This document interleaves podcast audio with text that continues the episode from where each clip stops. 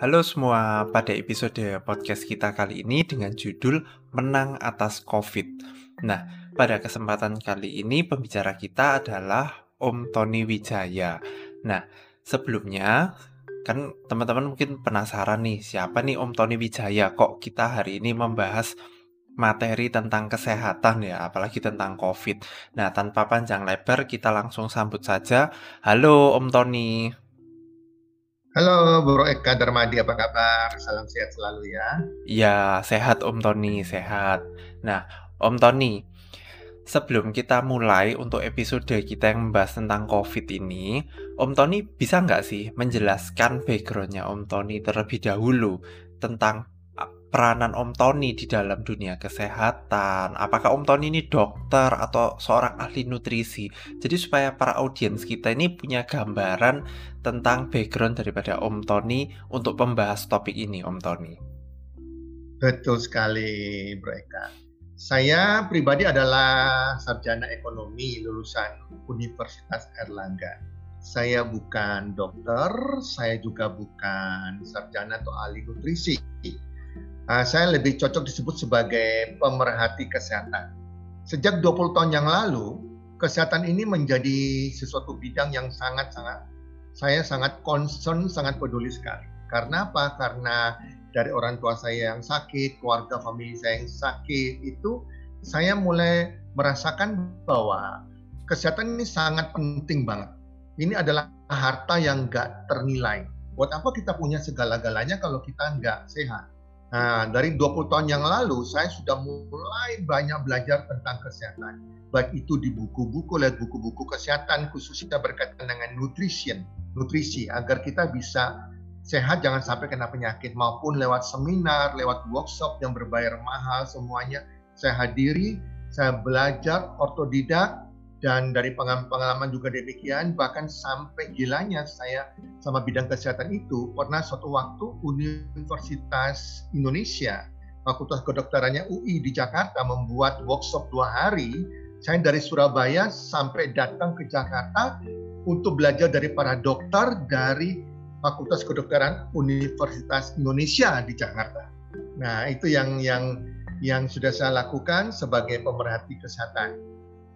Demikian Bro Eka. Oke. Nah, Om Tony, saat ini ya, jadi saat podcast ini direkam yaitu sekitar bulan 7 tahun 2021 ya. Saat ini itu ya. kan sedang terjadi suatu pandemi yang namanya pandemi virus corona dan pada saat ini itu kan di Indonesia ini kan sedang menyentuh angka yang lumayan tinggi ya, bahkan yang tertinggi di dal uh, sepanjang sejarah kayak gitu loh. Betul. Nah, betul. bahkan sekarang itu kayak mungkin beberapa orang-orang yang kita kenal ya kan, itu sudah mulai ada yang terkena, ada yang yang sudah meninggal bahkan ya kan karena terjadinya pandemi virus COVID-19 ini. Nah, menurut Om Tony ya, sekarang itu kan rata-rata masyarakat itu itu kan sudah mulai menerapkan yang namanya protokol kesehatan 5M. Katakan seperti memakai masker, mencuci tangan, menjaga jarak, menjauhi kerumunan, membatasi mobilitas macam itu. Tapi kok bisa ya Om Tony ya kayak ada keluarga gitu ya misalnya ya mereka itu sudah menjaga prokes dengan ketat bahkan tidak keluar-keluar ya kan tapi mereka itu masih tetap bisa kayak terpapar covid dan akhirnya harus meninggal dunia itu sebetulnya menurut Om Tony seberapa kayak mematikannya virus COVID-19 ini Om Tony? Oke, Bro Madi benar sekali ya. Teman-teman saya, bahkan keluarga saya banyak yang juga terpapar sampai meninggal karena COVID-19 ini. Menurut saya protokol kesehatan 5M itu oke, okay. cuma menurut saya kurang satu, kurang satu M-nya, yaitu menjaga imunitas tubuh kita tetap optimal. Sebetulnya yang membuat orang sampai meninggal itu karena kurangnya informasi dan kurangnya pengetahuan menurut saya. Karena virus corona COVID-19 ini atau kita sebut SARS-CoV-2 ini sebetulnya bukanlah virus yang mematikan. Bukan virus yang mematikan sekali lagi karena kurangnya pengetahuan dari masyarakat itu akhirnya virus yang tidak mematikan ini membuat kita jadi meninggal. Nah, banyak virus yang pernah kita lewati beberapa tahun yang lalu itu yang lebih mematikan daripada virus corona 19 ini. Seperti yang kita pernah lewati virus MERS, HIV, Ebola, itu justru lebih mematikan dari virus corona COVID-19 ini. Nah, karena virus ini sebetulnya itu umurnya hanya 14 hari. Setelah 14 hari, dia akan mati dengan sendirinya. Nah, para paranya pada waktu kita terpapar itu antara antara hari pertama sampai dengan hari kelima. Ia akan menular dengan cepat sekali. Kita akan merasakan berbagai hal yang berkaitan dengan virus ini, yang di mana kita batuk, kita demam, kita panas, kita juga uh, sampai yang nama indera penciuman, indera perasa hilang dan lain-lain. Nah, itu antara 1 sampai dengan 5, 5 hari ini. Nah, di situlah cepat terjadi penularan dan kita merasakan efek negatif dari virus ini. Dan jeleknya virus ini, dia cepat sekali menular. Itu yang jeleknya. Cepat sekali terjadi penularan sehingga orang banyak terjangkiti kalau kita tidak melakukan protokol kesehatan 5M. Tetapi setelah hari ke-10, ia mulai menurunkan penularannya. Virus ini makin lemah, yang tertular juga makin sedikit. Nah, hari ke-15 virus ini akan mati. Jadi sebetulnya kalau kita punya pengetahuan bagaimana mengalahkan virus ini, maka sampai 14 hari ini kita akan menang atas virus corona ini. Itu kurang lebih Eka. Nah, kalau misalnya ya virus ini tuh memang akan mati di hari ke-14 ya Om Tony ya. Nah, Ya. Tapi kenapa kok banyak orang meninggal di dunia ini karena virus ini, Om Tony? Oke. Kalau saat ini tidak salah di seluruh dunia sudah sekitar 3 jutaan penduduk dunia meninggal akibat virus corona 19 ini. Cukup banyak, Bro Eka. Karena apa? Ya, sehingga terjadi kematian begitu banyak.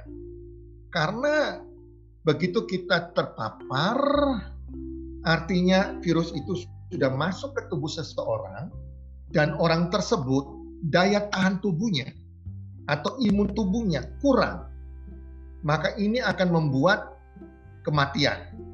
Nah, saya pernah dengar dari paparan Menteri Kesehatan Bapak Budi Gunadi Sadikin, ya, dia katakan begini, secara statistik ada 100 orang yang terkena virus corona ini 80% akan sembuh dengan sendirinya. Mungkin karena mereka punya imun tubuh optimal, apalagi anak-anak yang masih muda ya. Sedangkan 20 persennya akan masuk rumah sakit. Yang masuk rumah sakit 20 persen tersebut, 5 persen itu butuh ICU. Karena gangguan sudah gangguan pernafasan segala macam. Dan dari 5% ini sekitar 1 sampai 2 persen yang meninggal dunia di Indonesia. Jadi yang meninggal dunia itu kurang lebih 2 persen. Nah, sebetulnya yang membuat mereka meninggal dunia bukan karena virus ini begitu mematikan, tapi virus ini begitu masuk dalam tubuh kita, dia membuat infeksi atau peradangan di organ-organ tubuh kita. Salah satunya di saluran pernapasan dan paru-paru kita. Nah, ini berbahayanya adalah kalau orang-orang itu memiliki usia lanjut dan punya penyakit bawahan. Nah, ini akan membuat jadi korbannya. Ya, kalau kita nggak punya penyakit bawaan dan kita masih muda, sedang juga kita punya imun tubuh kita maksimal, maka penyakit ini akan lewat, tidak sampai mematikan mereka. Itu kurang lebih. Nah, berarti penting juga ya buat kita itu untuk menjaga imun tubuh kita itu tetap optimal Sangat ya. Penting sekali, betul. Ini paling penting sekali.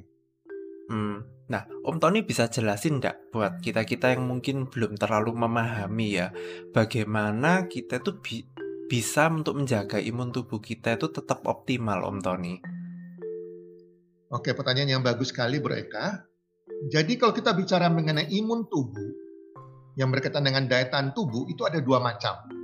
Pertama, imun tubuh yang alami, imun tubuh yang sudah Tuhan berikan sejak kita masih bayi, yang diberikan Tuhan kepada manusia sejak lahir ya. Nah, terjadinya dari dalam tubuh kita. Nah, contohnya, sel-sel darah putih yang ada di dalam tubuh kita itu adalah imun tubuh yang membunuh virus-virus yang masuk ke dalam tubuh kita. Yang sudah ada sejak kita masih bayi. Nah, imun tubuh yang secara alami ini bisa kita tingkatkan atau kita jaga optimalisasinya. Dengan cara apa? Pertama, istirahat yang cukup. Tidur dengan deep sleep. 7 sampai dengan 8 jam per hari itu akan terbentuk imun tubuh secara alami pada waktu kita tidur tersebut. Kedua, olahraga yang cukup sesuai dengan usia kita tentunya. Ya, lima hari ya kurang lebih 45 menit sampai satu jam. Lima hari seminggu. Ketiga, yang paling terpenting adalah makan makanan yang bernutrisi yang tubuh butuhkan. Ini yang terpenting. Kadang Di sinilah orang kurang pengetahuan. Mereka, apalagi anak muda-muda sekarang ini ya, mereka makan makanan yang mereka rasa enak. Makanan-makanan junk food yang lain-lain yang di mana tidak bernutrisi. Yang di mana tubuh gak butuhkan itu. Nah ini yang menimbulkan penyakit, bukan membuat tubuh kita menjadi optimal daya tahan tubuhnya. Jadi makan makanan yang bernutrisi yang tubuh butuhkan. Tubuh kita membutuhkan apa sih? Nutrisi itu apa sih? Yaitu ada dua, makronutrisi dan mikronutrisi. Makronutrisi adalah protein, karbohidrat, dan lemak baik omega 3. Mikronutrisi adalah bicara mengenai vitamin, mineral, dan antioksidan. Nah, kalau kita makan setiap hari kita lihat porsi makan kita ini apakah sudah makanan yang bernutrisi atau bukan. Ada makronya, ada mikronya apa tidak. Nah kalau kita tiap hari makan makanan tidak bernutrisi, wow, tentu daya tahan tubuh kita tidak akan optimal. Imun tubuh kita akan rendah sekali. Yang keempat tentunya minum air putih yang sehat. Minimal 8 gelas per hari atau minimal 2 liter per hari. Itu yang kurang lebih ya yang imun tubuh bawaan bawaan dari sejak lahir imun tubuh alami kita. Yang kedua adalah imun tubuh adaptif. Imun tubuh adaptif ini yaitu kita memasukkan sesuatu ke dalam tubuh kita untuk meningkatkan imun tubuh kita. Misalnya vaksin. Nah, vaksin ini adalah imun tubuh yang adaptif yang dimasukkan ke tubuh kita. Nah, kita ingat Bro Eka kan dulu-dulunya sejak kita kecil kita pernah diberikan vaksin cacar, vaksin polio, vaksin TBC, influenza, dan lain-lain. Itu adalah imun tubuh yang dimasukkan ke tubuh kita agar kita bisa memerangi virus-virus tersebut. Dan sekarang kita pakai vaksin, kita disuntikan vaksin virus corona. Nah, vaksin diberikan agar daya tahan tubuh kita bisa meningkat terhadap virus-virus yang masuk dalam tubuh kita. Kalau vaksin corona artinya apa? Ya kita bisa daya tahan tubuh kita meningkat bisa menghadapi yang namanya virus corona. Yang perlu diingat adalah divaksin bukan berarti kebal ya. Jadi Anda kalau udah divaksin, oh berarti sudah kebal sama virus corona. Oh bukan begitu. Tetapi artinya tubuh kita siap jika virusnya masuk atau kita terpapar. Sehingga di tubuh kita ini ada tentara yang siap melawan virus corona tersebut. Nah, itu gunanya. Dengan vaksin tersebut, antibodi kita sudah terbentuk dan kita punya tentara untuk melawannya. Sehingga lebih cepat sembuhnya. Dan sakitnya tidak sampai parah. Karena imunitas kita, imunitas tubuh kita sudah jadi lebih kuat untuk melawan COVID tersebut. Itu Bro Eka. Oke. Nah, Om Tony, tadi ini kan Om Tony kan sempat membahas soal makanan yang bernutrisi, ya kan? Nah, ini gini Om Tony, apakah definisi daripada makanan yang bernutrisi atau istilah makanan sehat itu selalu identik dengan makanan yang apa ya, istilahnya mahal gitu ya? Karena kan kan gini ya, mungkin kalau misalnya buat kayak mahasiswa atau orang yang mungkin secara pendapatan ini masih belum melimpah misalnya kayak gitu ya. Pak Tony ada contoh makanan apa yang yang masuk kategori yang sehat, yang bernutrisi itu tapi di satu sisi juga harganya itu terjangkau gitu Om Tony? Oke, makanan yang bernutrisi, contohnya yang makanan kita makan sehari-hari. Kalau kita bicara mengenai kita butuh makronutrisi, itu salah satunya protein ya, itu kita bisa dapatkan dengan tahu tempe, betul nggak? Betul. Nah, hal yang mudah didapatkan dan nggak mahal. Nah, tetapi cara mengelolanya juga jangan digoreng kalau bisa, ya dibikin uh, brengkesan, kukus atau ditim atau dibikin kuah ya. Tahu tempe daging juga mengandung protein mau daging ayam ya. Nah, terus kemudian ikan juga mengandung protein dan omega 3 tapi baiknya jangan digoreng. Ini masalahnya kita kan suka goreng. Goreng pakai minyak goreng yang digoreng berkali-kali. Jadinya uh, nutrisinya hilang kita dapatnya lemak trans Nah, kalau kita bicara mengenai mikronutrisi, itu kan vitamin dan mineral itu ada di sayur mayur, contohnya wortel, buah-buahan, ya.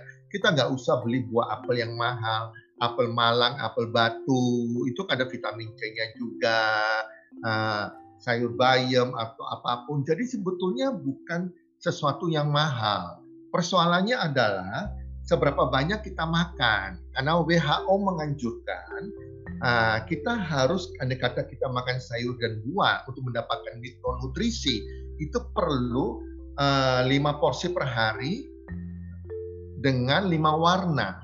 Sayur dan buah kan mengandung lima warna. Kalau kita melengkap mencukupi, ada lima porsi atau lima macam sayur dan buah yang ada lima warnanya. Lima warna mau orange, mau putih, ya segala macam itu. Ya, di situ Bro Eka. Nah makanya kalau kadang kita tidak mencukupi nutrisi dari makanan kita, itulah kenapa kita perlu yang namanya food supplement, makanan tambahan ya yang kita sering sebut vitamin mineral yang kita konsumsi food supplement yang masuk ke dalam tubuh kita untuk mencukupi. Kalau kita kurang misalnya eh, kita nggak minum susu misalnya, susu kan bagus ada kalsiumnya maka kita ganti dengan food supplement yang mengandung kalsium, magnesium. Nah demikian, tapi tapi harus cari juga dengan food supplement jangan asal sembarang, tetapi yang sungguh-sungguh eh, sudah terbukti aman, alami, ya, organik, ya, bukan sintetis, bukan kimia, natural, dan ada jaminan kualitas 100% money back garanti. Itu untuk mencukupi kalau dari makanan kita tidak mencukupi, kurang gitu. Itu kurang lebih Bro Eka. Hmm oke oke. Nah, Om Tony, tadi yang soal vaksin ya, kan di dunia ini kan ada beberapa kejadian ya ketika orang divaksin itu malah bisa meninggal kayak gitu. Nah, menurut Pak Tony kenapa ya kok orang divaksin itu ada yang sampai seperti itu, Om Tony? Ya, ya tadi saya katakan di dunia ini sudah kurang lebih 3 juta orang yang meninggal ya. Nah, kenapa demikian? Sudah divaksin meninggal. Teman saya sudah, sudah divaksin meninggal. Nah, itu karena ada penyakit bawaan. Jadi sebetulnya demikianlah. Ada dua hal yang membuat orang itu bisa meninggal setelah divaksin atau bahkan eh, orang-orang yang kelihatannya masih muda kok meninggal gitu ya. Nah, ada dua hal. Pertama adanya dedimer D-dimer. Nah, D-dimer ini adalah di mana darah kita itu kental atau di mana pada waktu orang terpapar dia kolesterolnya tinggi, darahnya kental. Nah, ini sebabnya, ini kan penyakit bawaan kolesterol ini. Nah, jika kalau darah kita kental, kolesterol kita tinggi, begitu terpapar virus corona ini, maka virus ini bisa membuat darah kita menjadi makin kental dan berbentuk cendol-cendol. Tahu cendol ya? Nah, hmm. nah betul cendol ini. Nah, ini cendol ini yang sangat berbahaya. Dia bisa menempel, membuat bisa buntu di saluran pernafasan maupun saluran ke jantung kita, saluran ke ke paru-paru kita. Nah, di sini ini berbahaya. Jadi orang kalau ada di timurnya itu harus cepat ditangani dedimernya. Biasanya dokter akan berikan obat pengencer darah agar tidak terjadi dedimer tersebut. Nah, ini kalau sampai keluputan, ya tidak disadari adanya dedimer, gak dicek dedimernya, nah ini bisa buat meninggal. Makanya pada waktu masuk ke rumah sakit atau kita isoman, kita harus tahu kita ada ada dedimer apa enggak.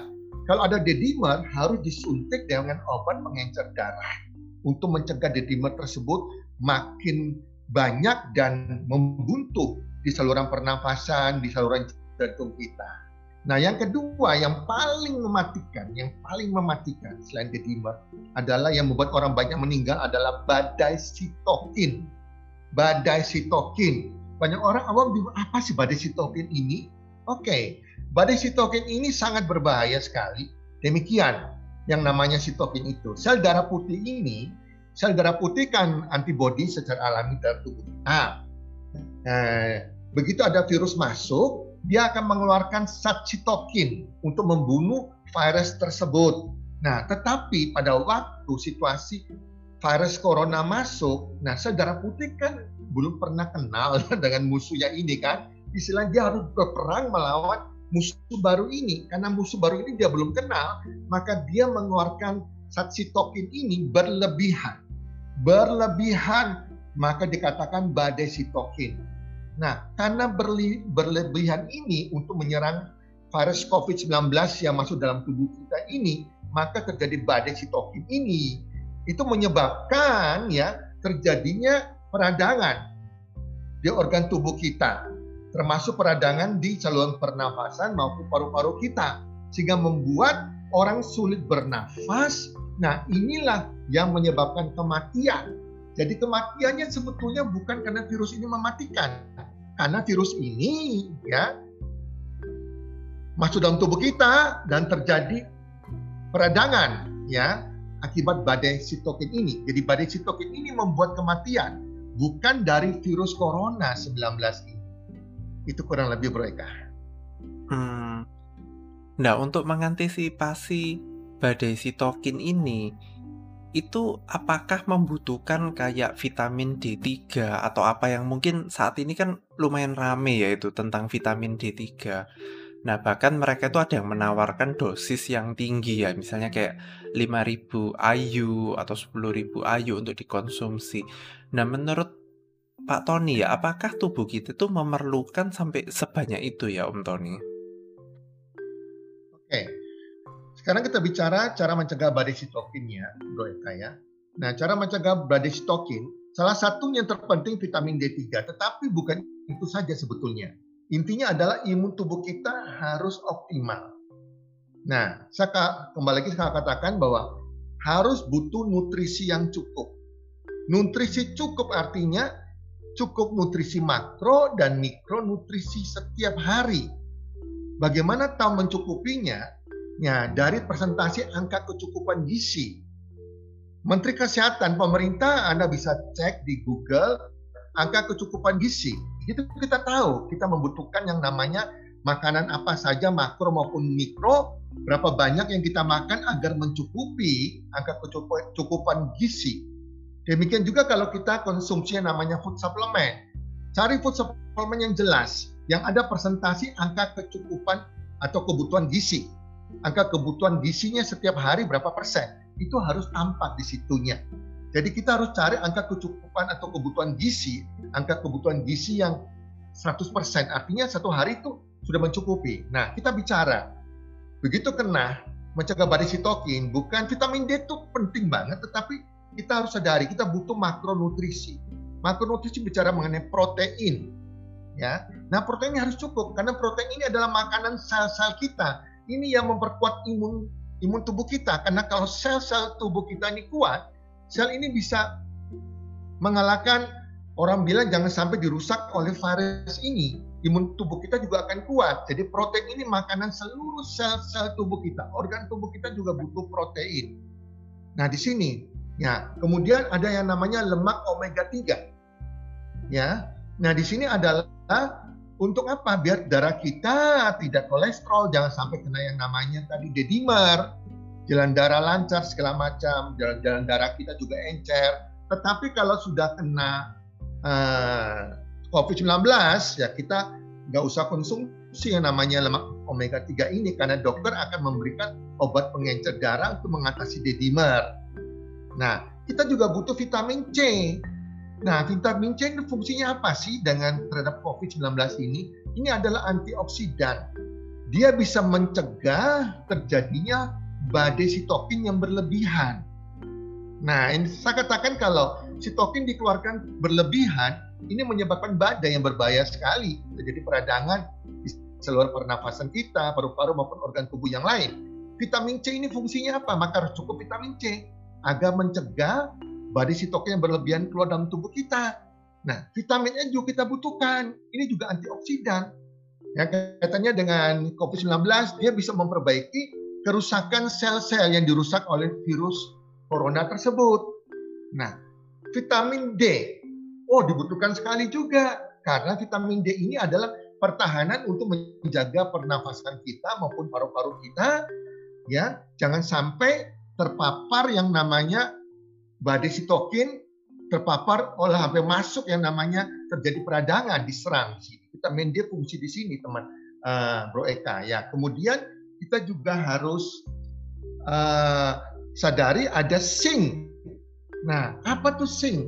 Zinc adalah mineral yang fungsinya berkaitan dengan dengan badai sitokin ini adalah untuk menekan virus corona 19 jangan sampai berkembang biak dengan banyak di dalam tubuh kita. Dia mengerem perkembangbiakannya. Nah, itu semua kita butuhkan, tapi terjadi di masyarakat ini kan lagi heboh-hebohnya. Hebohnya apa? Misalnya, wah, vitamin D3 dosis tinggi sampai konsumsi 5000 IU per hari. Nah, apakah perlu? Maka saya katakan orang harus apa ya punya pengetahuan gitu loh ya. Jangan sampai kita kurang pengetahuan malah jadi uh, masalah gitu loh.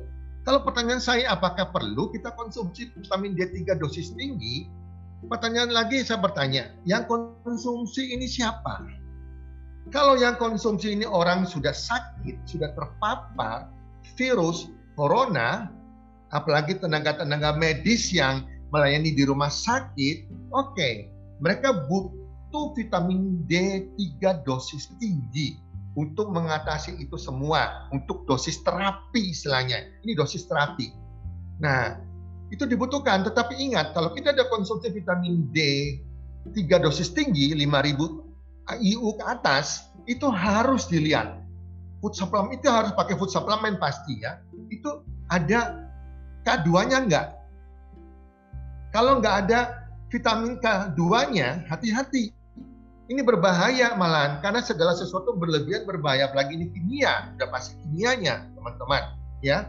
Kalau tidak ada K2-nya, maka vitamin D3 dosis tinggi itu akan jadi masalah, ya akan membuat kalsium menumpuk di saluran pernafasan ke jantung, membuat kita bisa pasang ring lagi. Nah, ini berbahaya. Jadi cari vitamin D3 dosis tinggi ini yang ada K2-nya. Tetapi kalau pertanyaannya adalah yang minum adalah orang sehat, jangan sampai terpapar sakit. Kita nggak butuh dosis tinggi, kita butuh dengan yang namanya AKG, angka kecukupan gizi per hari. Nah, di sininya AKG berperan penting. Jadi menurut Jurnal Kesehatan The JAMA, JAMA tahun 2017 bulan tanggal 20 Juni itu Jurnal Kesehatan dari kedokteran ini JAMA mengatakan apa? Merekomendasikan konsumsi vitamin D per hari itu hanya 600 IU untuk orang dewasa yang usianya di bawah 70 tahun. Kalau sudah di atas 70 tahun dia hanya butuh 800 IU per hari karena kelebihan bisa menyebabkan keracunan. Itu teman-teman, ini harus kita sadari gitu loh. Ya. Nah, itu kurang lebih Bro Eka. Oke. Nah, Om Tony dari tadi itu kan uh, Om Tony kan sempat membahas tentang kecukupan nutrisi dan sebagainya. Nah, mungkin Om Tony bisa menjelaskan ya Tegar, gimana kayak kita ya kan tahu kita ini sebetulnya nutrisi kita ini sebetulnya sudah tercukupi atau atau masih belum itu Paling nggak kita tahunya itu dari mana ini Om Tony? Oke, okay. uh, untuk uh, kecukupan nutrisi kalau untuk vitamin D3 ini kita perlu sekali ya karena kalau karena sudah disurvei di seluruh dunia maupun Indonesia orang yang meninggal terpapar COVID itu karena kekurangan vitamin D3.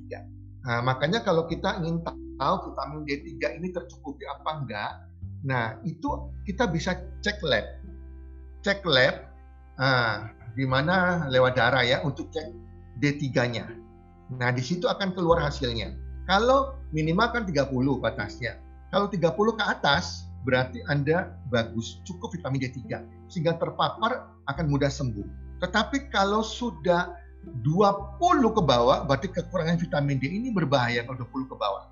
Ya, ini akan bisa menyebabkan kematian kalau sudah terpapar yang namanya virus corona. Semua orang yang terpapar virus corona dan meninggal itu karena vitamin D3-nya di bawah 20. Kalau 20 30 oke okay lah masih bisa bertahan.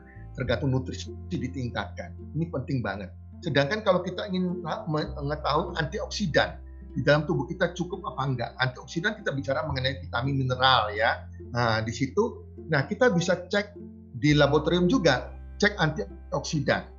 Nah, saya tahu jelas saya karena saya pernah uh, memeriksa di salah satu laboratorium ini bukan endorse atau apa loh teman-temannya. Nah, ada preskripsi pribadi Prodia. Saya pernah ngecek antioksidan dalam tubuh kita, tubuh saya di laboratorium Prodia dan cukup mahal tesnya di situ teman-teman. Ya, dan kita lihat secara kalau kita nggak mengecek itu kita lihat makanan kita ini cukup nggak setiap hari yang namanya makronutrisi, mikronutrisi setiap hari ada nggak kita konsumsi ini atau malah kita konsumsi goreng-gorengan yang yang hal-hal yang nggak bernutrisi dari situ kita bisa mengetahui pola makan kita setiap hari. Itu kurang lebih mereka. Oke. Nah, terakhir nih sebagai penutup, mungkin ada saran dari Om Tony ya buat teman-teman yang mungkin saat ini sedang terpapar virus corona itu apa ini Om Tony? Oke, pertanyaan yang bagus sekali sebagai penutup. Uh, teman-teman, kita bisa kalahkan virus corona. Nah, lakukan tips-tips berikut ini yang saya sarankan. Pertama, pikiran. Pikiran. Jadi, pikiran kita tuh harus positif. Jangan ada pikiran yang berisi kekhawatiran, ketakutan, stres. Kalau kita pikiran kita jadi khawatir, jadi stres, jadi takut, ya ini adalah awal dari penyakit. Hati-hati. Karena pikiran yang khawatir, stres, takut membuat tubuh kita memproduksi hormon kortisol. Hormon kortisol ini hormon yang jahat yang membuat virus-virus berkembang biak lebih cepat, teman-teman. Penyakit kita berkembang biak lebih cepat. Ya, jadi pikiran penting, kendalikan pikiran Anda, nggak usah khawatir, nggak usah takut, nggak usah stres. Karena virus ini adalah virus biasa yang bisa kita kalahkan, teman-teman ya. Dan jangan anda stres. Stres juga bisa menurunkan daya tahan tubuh. Sekali lagi jangan khawatir, jangan takut, jangan stres. Tetap tenang. Tetap bersyukur. Tetap menjaga hati yang gembira. Tetap punya pengharapan. Tetap sabar. Kalau itu Anda bisa miliki karena Anda sudah awal dari kesembuhan. Separuh dari obat sudah Anda miliki. Karena pada waktu kita hati kita gembira, kita punya pengharapan, kita tenang, bisa bersyukur dan sabar dekat dengan Tuhan, itu maka tubuh kita akan memproduksi hormon endorfin. Ini hormon yang bisa mengalahkan segala macam penyakit. Teman-teman ya, jadi istilahnya apa? Sekali lagi, kuasai pikiran Anda tetap rileks, tetap tenang, tidak panik, tidak stres, tidak takut. Fokus pada pengharapan, bukan fokus pada kekhawatiran karena apa yang kita fokuskan itu yang akan berkembang. Itulah hati-hati. Selalu ingat, ingat. Tuhan yang Maha Esa lebih besar dari virus corona kita. Tuhan yang Maha Esa lebih besar dari penyakit kita. Jangan sampai kita khawatir, malah khawatir kita lebih besar dari Tuhan yang Maha Esa. Nah yang kedua, makanan. Ini penting banget. Makan makanan yang ber, nutrisi yang bisa memberikan Anda energi. Karena kalau Anda makan makanan yang bernutrisi, Anda menambah energi bagi tubuh Anda. Energi ini bisa menggerakkan, menyehatkan organ-organ tubuh kita. Nah, Jelas teman-teman ya. Anda bayangkan coba, jika sudah kita sudah pikiran negatif, kita tidak ada nafsu makan ketika terserang COVID-19, maka tubuh kita ini akan kurang nutrisi, kurang energi. Maka tubuh kita tidak mampu bergerak dengan baik, jadi lemas. Tidak tubuh ini akhirnya apa? Organ-organ tubuh kita juga jadi lemas. Bagaimana bisa survive? Jadi walaupun tidak ada nafsu makan, kita harus makan dan makan makanan yang bernutrisi. Jadi makanan adalah kunci utama kesembuhan. Ingat teman-teman, makanan adalah kunci utama kesembuhan. Makanan yang bernutrisi. Apa pun yang terjadi, walaupun tidak nafsu makan, harus paksa makan, harus mau makan agar bisa berikan energi pada tubuh kita, pada pada organ-organ tubuh kita. Itu yang bisa memerangi virus ini. Cuma saya ingatkan, jangan makan makanan yang manis-manis Begitu Anda terpapar COVID, Anda harus puasa untuk makan makanan yang manis-manis, teman-teman. Misalnya makanan mengandung gula, minuman yang mengandung gula semua dihindarkan. Apa pun yang mengandung glukosa dihindarkan, bahkan buah-buah yang manis-manis Anda hindarkan. Buah kurma, madu pun jangan Anda hindarkan, ya. Jadi Anda mau makan silakan makan buah apel, ya, yang kurang manis. Kemudian juga Anda harus ingat juga ya anda jangan makan manis-manis, tidak makan karbo, semua jenis karbo. Hindari yang namanya nasi putih, hindari juga yang namanya mie, pasta, roti, semua dihindari. Banyak makan makanan yang mengandung protein. Misalnya daging ayam, daging ikan, daging sapi. Nah, cara prosesnya juga jangan digoreng kalau bisa tahu, tempe, dan lain-lain. Itulah sebabnya pada waktu terpapar ini, dokter menyarankan juga harus cukup vitamin, vitamin C, vitamin E, vitamin vitamin D, zinc, bahkan vitamin B6, B12. Dokter akan kasih resep itu. Nah, menurut saya kurang satu. Anda tambah lagi dengan uh, food supplement protein. Dan ingat, cari food supplement yang aman, alami, ya, dan organik, bukan yang kimia. Karena tubuh kita nggak butuh kimia. Anda sudah terpapar, sudah minum obat-obatan kimia, tambah lagi vitamin yang kimia. Ya, cari yang alami, yang terbaik. Nah, yang ketiga terakhir adalah pernafasan. Jika sudah terkena COVID dan sudah terpapar, maka sering terjadi ini berbahaya, sering terjadi radang pernafasan, radang uh, sulit bernafas, paru-paru kita juga sudah sudah terpapar, kita bernafas juga tersengal-sengal, sulit bernafas karena paru-paru kita kalau di foto terjadi inflamasi atau peradangan ada bercak-bercak putih di paru-paru kita kalau di ronsen. Nah ini seperti bentuknya seperti lem kalau dilihat, seperti lem yang menempel di paru-paru kita. Ya ini membuat eh, paru-paru kita ini sulit, sulit bergerak, bahkan bernafas sebenarnya oksigen aja agak sulit juga. Nah di sinilah kita perlu ngecek ya apalagi anda di isoman ya isolasi mandiri di rumah perlu punya saturasi oksigen setiap berapa jam cek saturasi oksigen anda. Usahakan jam, harus di atas 95 baru bagus kalau antara sudah 90 95 anda harus hati-hati. Menjaga pernafasan ini jangan sampai turun oksigen anda terus. Apalagi di situasi seperti ini susah mencari oksigen di mana-mana habis. Dan Anda harus bisa lakukan tenang, jangan panik, lakukan namanya pron. Pron itu adalah posisi Anda tengkurap, tidur tengkurap dan diganjel bantal, ya gunakan bantal untuk menarik oksigen yang bisa membantu Anda bernafas kembali, bisa menjaga tingkat saturasi oksigen Anda. Teman-teman, saya harapkan Anda cek di YouTube, cari di Google tentang apa itu pron atau prompting ini. Di situ diajarkan posisi-posisi prompt agar Anda bisa eh, menjaga saturasi oksigen Anda. Dan juga Anda bisa belajar latihan pernafasan. Itu paling penting sekali. Ya, latihan pernafasan otot otot paru-paru Anda. Dan ini Anda bisa bisa lihat juga di YouTube ataupun di Google, teman-teman. Ada di situ video-videonya, teman-teman. Nah, jadi teman-teman, itu penting banget tiga hal ini. Tiga hal ini yaitu apa? Tadi saya katakan pikiran, makanan, dan pernafasan. Pikiran, makanan, pernafasan. Kalau ini Anda bisa kuasai benar, teman-teman, Anda bisa kalahkan virus corona. Demikian mereka. Semoga bermanfaat bagi pendengar semuanya. Oke, oke. Terima kasih banyak ya buat waktunya ya Om Tony ya. Sama-sama.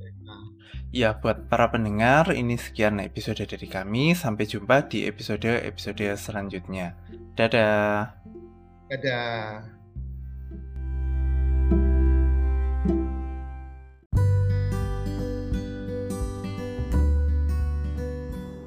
Terima kasih sudah mendengarkan podcast kami. Teman, jika Anda rasa bermanfaat podcast kami ini, Anda bisa menginfokan kepada rekan kerja Anda, keluarga Anda, teman ataupun sahabat Anda. Dan jika ada hal-hal yang Anda ingin tanyakan kepada kami ataupun topik-topik apa yang Anda ingin kami bawakan, kami sampaikan, Anda bisa DM kami di Instagram kami healthcommunity Salam one two three, salam sehat, sejahtera dan bahagia.